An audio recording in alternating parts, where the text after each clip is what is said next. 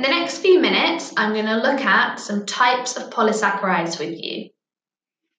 One example of a polysaccharide is starch, and this is a common storage compound. It's the main energy store in plants. So it's stored in the seeds of plants, you might find it in its tissues, in the tubers such as potatoes, that sort of thing. Starch is broken down into glucose by plants when they need more energy. And starch can act as a food source for humans and animals. For example, we eat potatoes, we eat plant seeds, we eat grains such as rice. All of these contain starch.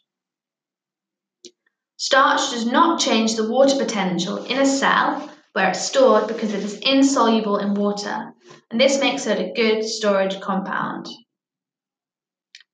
How would we test for the presence of starch? Well, one thing we can do is to add an iodine solution.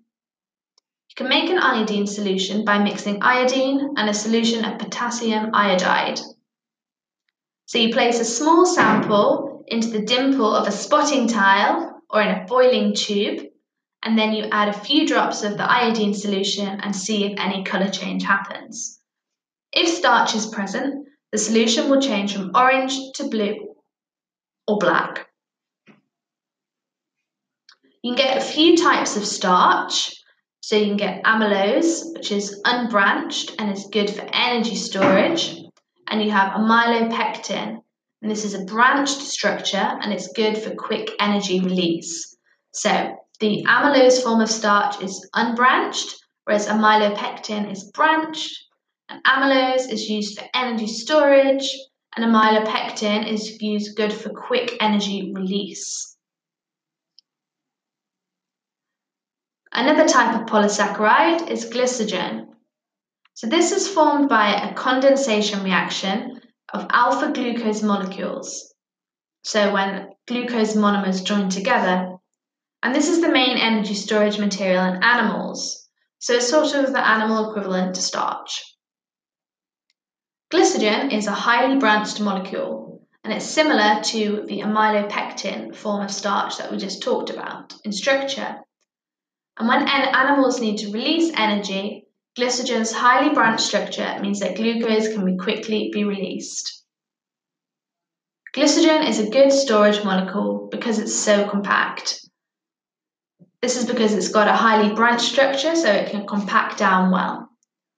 When blood glucose levels decrease, glycogen is broken down to release glucose, and this is called glycogenolysis.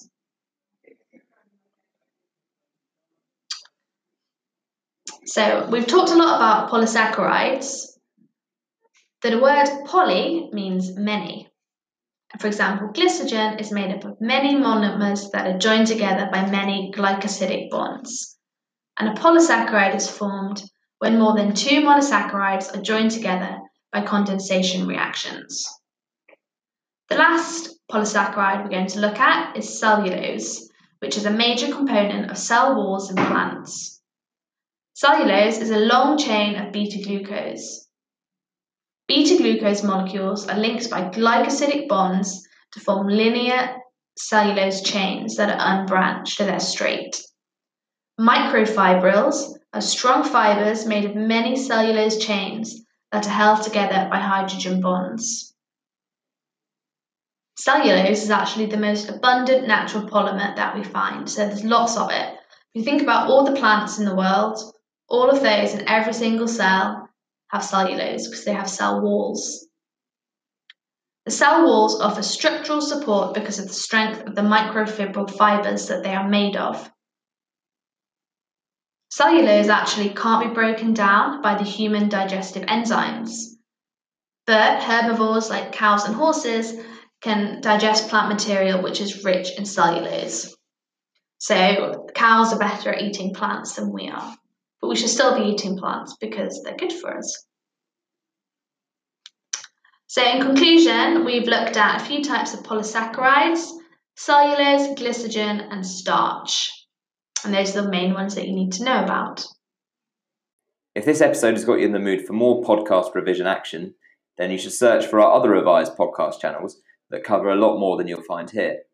Search for Revise on whatever platform you got this podcast from, and you'll find them. And while you're at it, if you could rate us five stars and subscribe or follow to all of our revised podcasts that cover every subject you need, then that will help other people to find our podcasts.